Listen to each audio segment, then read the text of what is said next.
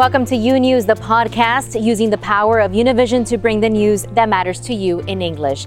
Today is Wednesday, January 6th. I'm Andrea Linares. These are today's headlines. History being made in Georgia with the balance of power at play in the Senate, the state electing its first black senator, the Democrat. Reverend Raphael Warnock, the second of the two runoff races, too close to call at the moment.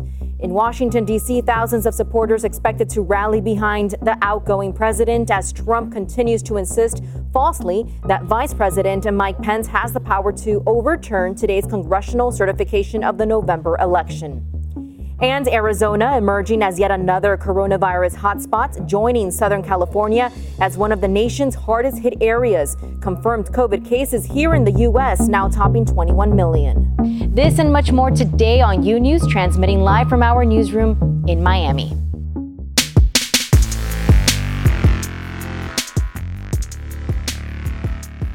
One down, one more race to go to decide which party will control the U.S. Senate. The Democrats can now claim the first victory with Reverend Raphael Warnock beating Republican incumbent Kelly Loeffler. And it was a historic win. Meanwhile, votes are still being tallied in the race between Republican incumbent David Perdue and Democratic challenger Jon Ossoff. History made in Georgia overnight. A victory for Raphael Warnock, making him the state's first black senator. I am going to the Senate to work for all of Georgia. Warnock is a prominent black preacher at Ebenezer Baptist Church in Atlanta, a pulpit that once belonged to Dr. Martin Luther King Jr. The senator is projected to defeat Senator Kelly Loeffler, a strong supporter of the president, who is still not conceding this morning. We have a path to victory, and we're staying on it. In the other Senate race here in Georgia between Republican Senator David Perdue and Democrat candidate Jon Ossoff, it is still too close to call. Democrats need to win both seats to win control of the Senate, and they already have control of the White House and the House of Representatives. This was a political earthquake in Georgia. It leaves Democrats with the very real possibility of taking control of the Senate for the first two years of Joe Biden's term, and it punctures the myth of infallibility, of unbeatability that President Trump has created inside the Republican Party. Senate Majority Leader Mitch McConnell and the Republicans only needed to win one of the two races here to keep control of the Senate, giving them the chance to put a stop to the incoming president's agenda. President Trump has been a constant presence in the election here, criticizing the state's election officials and claiming without evidence the November votes were rigged. Some Republicans fear the president's claims may have suppressed GOP turnout. It is an extraordinary turnout. When you look at four and a half to 4.6 million people, there's two things you see. The Democratic turnout continued to go up um, in this uh, in this runoff based on what the projections were, and that in some of the rural areas of Georgia, um, you know, Republican turnout was not what people expected, and so there's going to be a lot of dissecting of why that was the case um, and who to blame. Now, let's remember that candidates can request a recount for any race within a margin of 0.5%. Meanwhile, another big event happening today in a joint session, Congress preparing to start the largely ceremonial receiving of the Electoral College votes for president and vice president. A number of Republicans in both chambers still planning to object to the count and delay the inevitable certification of President elect Joe Biden's win.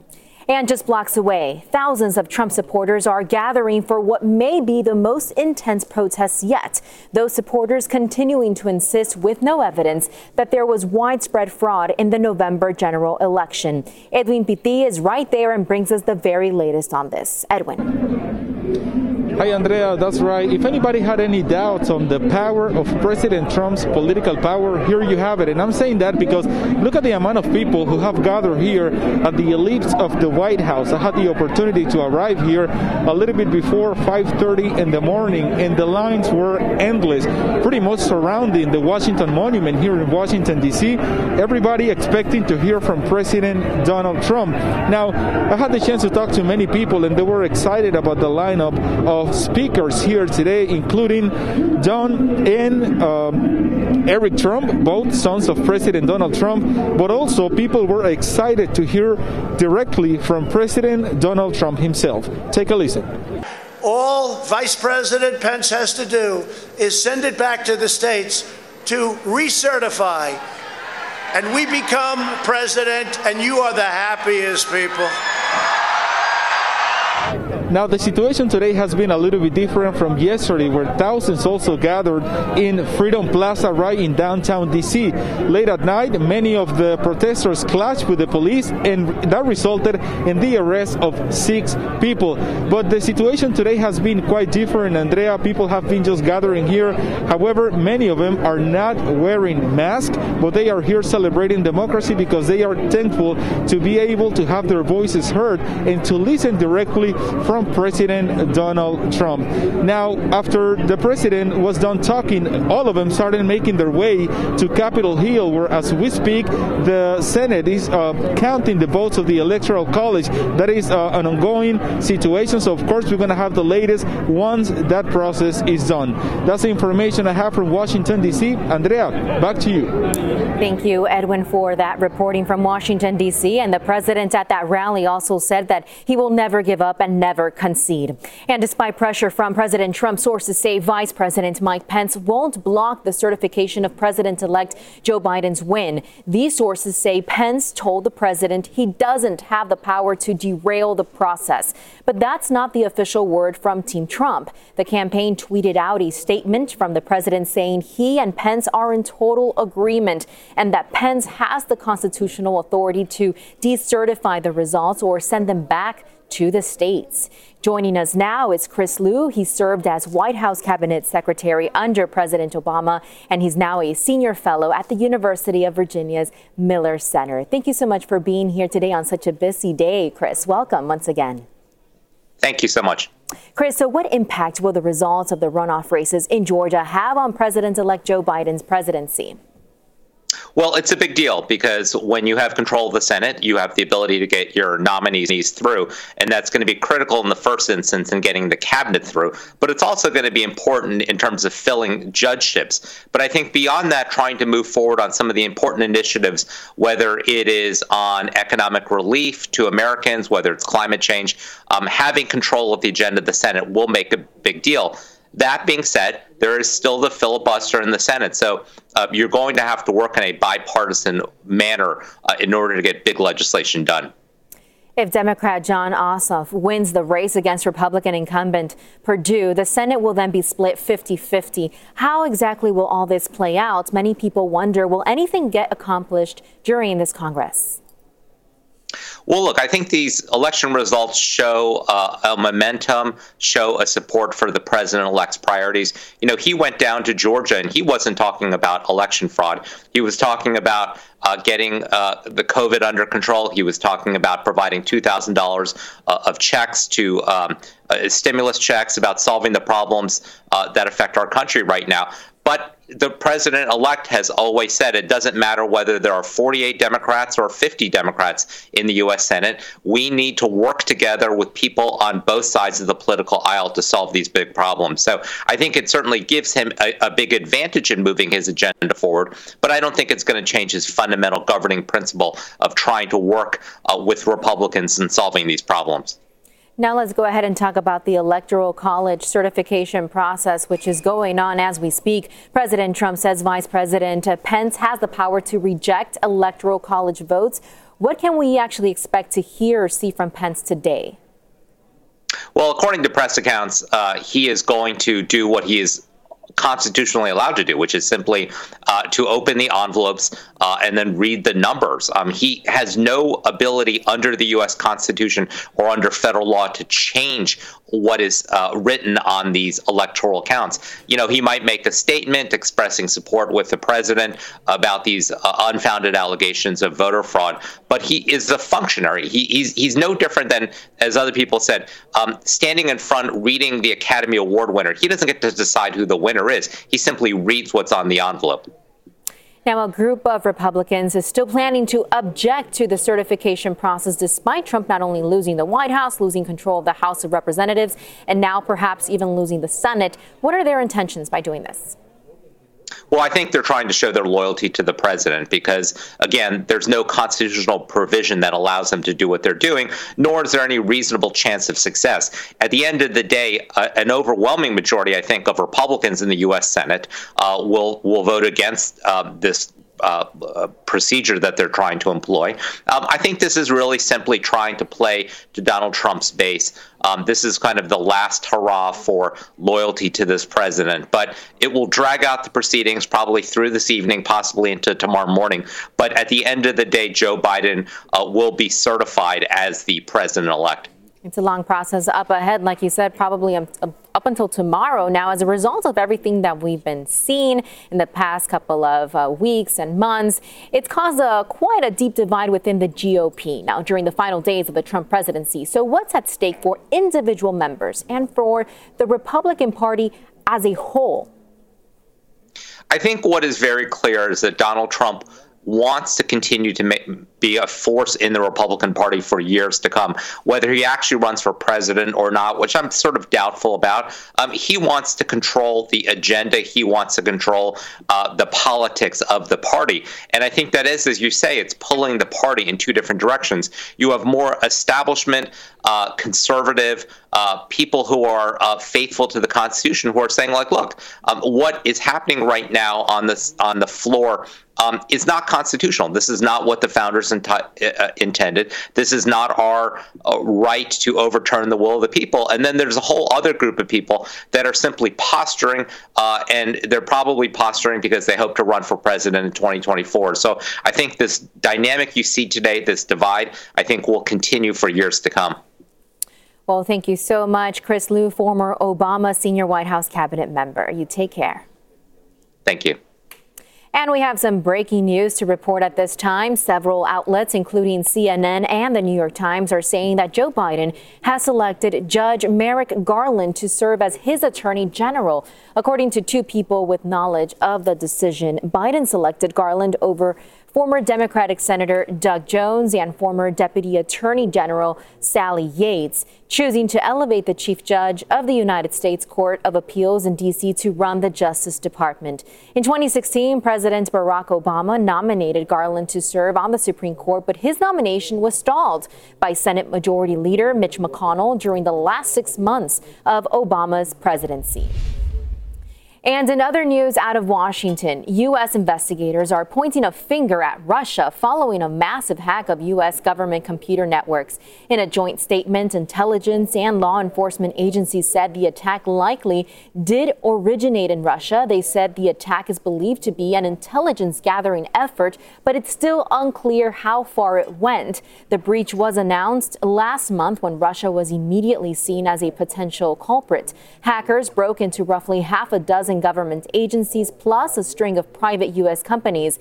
The incident is considered the most serious cyber operation against the U.S. in years, but Russia has denied any role in this breach. And with just days left in the Trump administration, some civil rights protections for minority groups might be at risk. The Department of Justice is asking for the White House's approval to change the enforcement of a major federal law, according to the New York Times. The Times reports if the change is approved, protections for intentional discrimination cases would remain in place, but not for cases where a so called disparate impact was felt by minorities. Title VI of the Civil Rights Act prohibits discrimination on the basis of race, color, and national origin in programs and activities receiving federal financial assistance.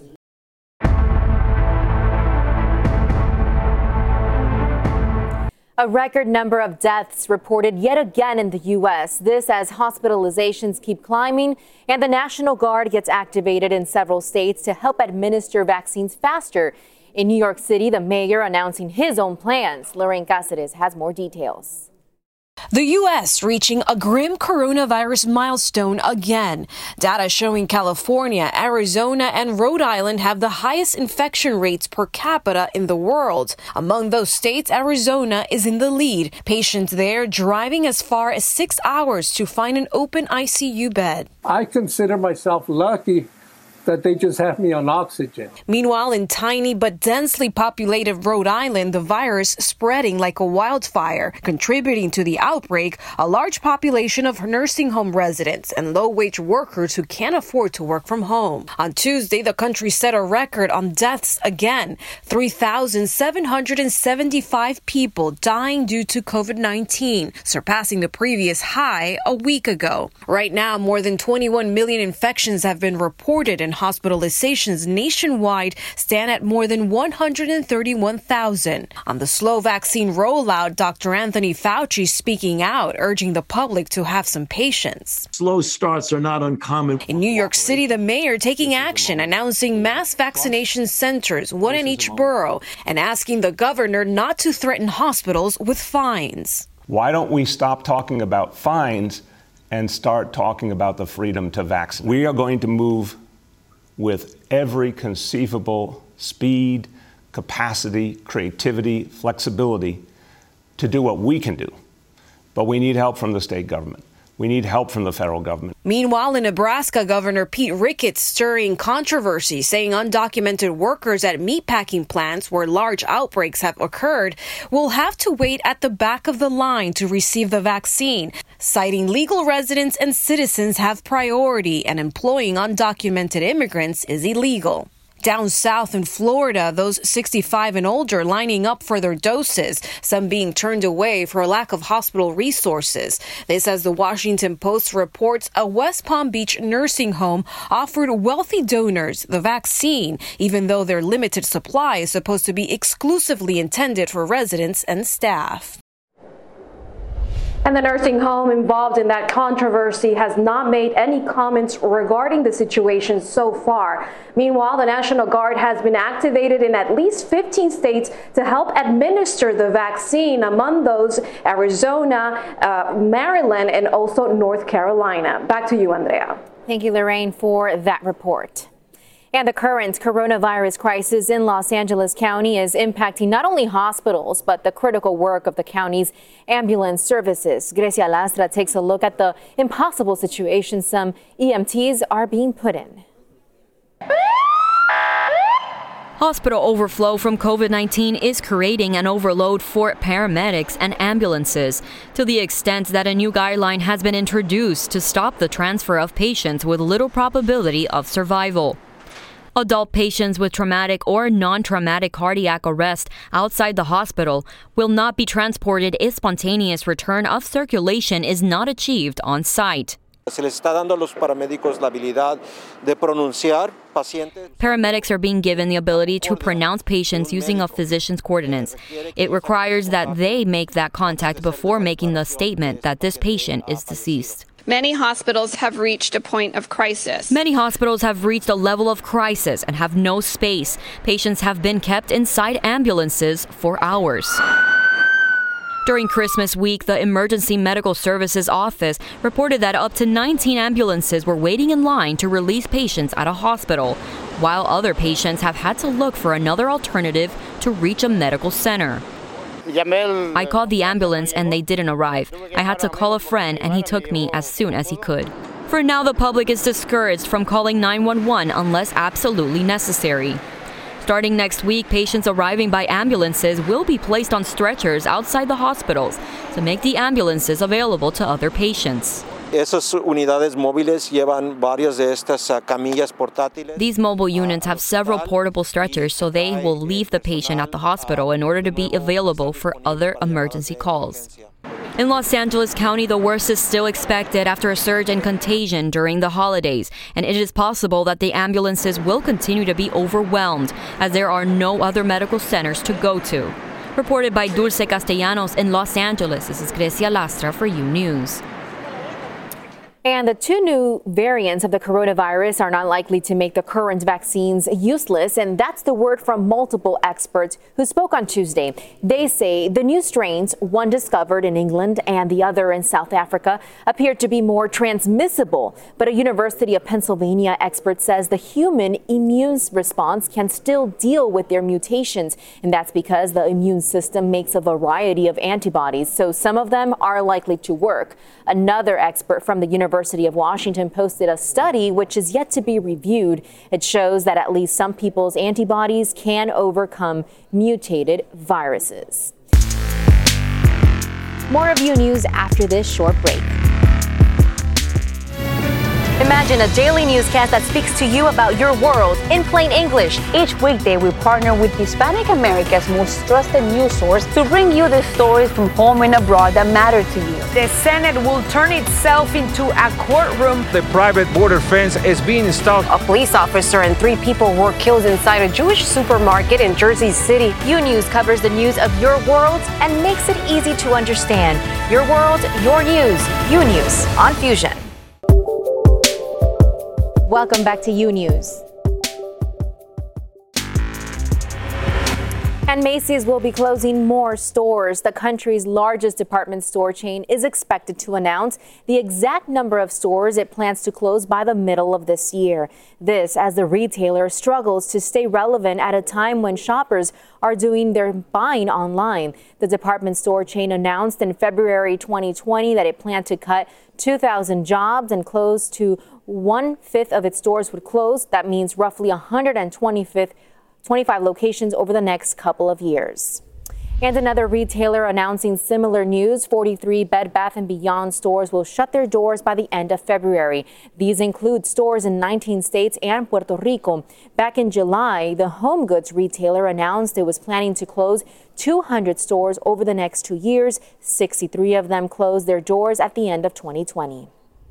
Meanwhile, Amazon is buying 11 used Boeing 767-300 jets jets as it pushes for faster delivery amid a pandemic fueled surge in online orders. Amazon has been steadily building up its air cargo fleet through leasing agreements, but today's announcement marks its first ever outright aircraft purchase.